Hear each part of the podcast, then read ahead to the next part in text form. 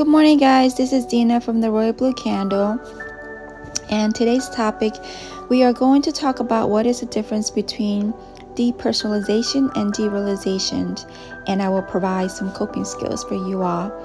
So let's uh, dive in. So, we know that depersonalization and derealization are two related but distinct psychological phenomena.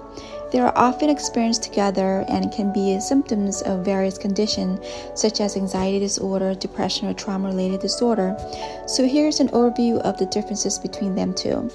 So, depersonalization involves feelings of uh, detachment, disconnection, or estrangement from oneself. People experiencing depersonalization may feel as if they are observing themselves from outside their bodies or that their thoughts, emotions, or sensations are not their own. They may also have a distorted sense of time or identity, feeling like they are in a dream or living in a fog. Versus uh, derealization refers to a sense of unreality or attachment from external world. Um, individuals with derealization may perceive their surroundings as distorted, artificial, or lacking of in depth and significance. The world seems hazy, dreamlike, or as if they are watching it through a veil or a glass.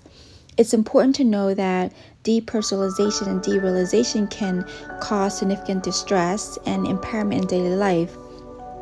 If you or someone you know is experiencing these symptoms, um, it's advisable to seek professional help from a mental health provider. So, when it comes to coping skills, here are some strategies that may help you.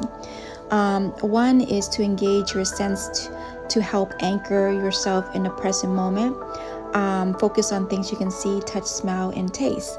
For example, describe objects around you or hold on to something with a different texture. That's called grounding techniques.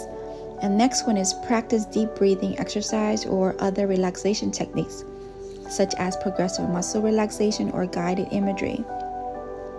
These can help reduce anxiety and promote a sense of calm, and that's called deep breathing and relaxation.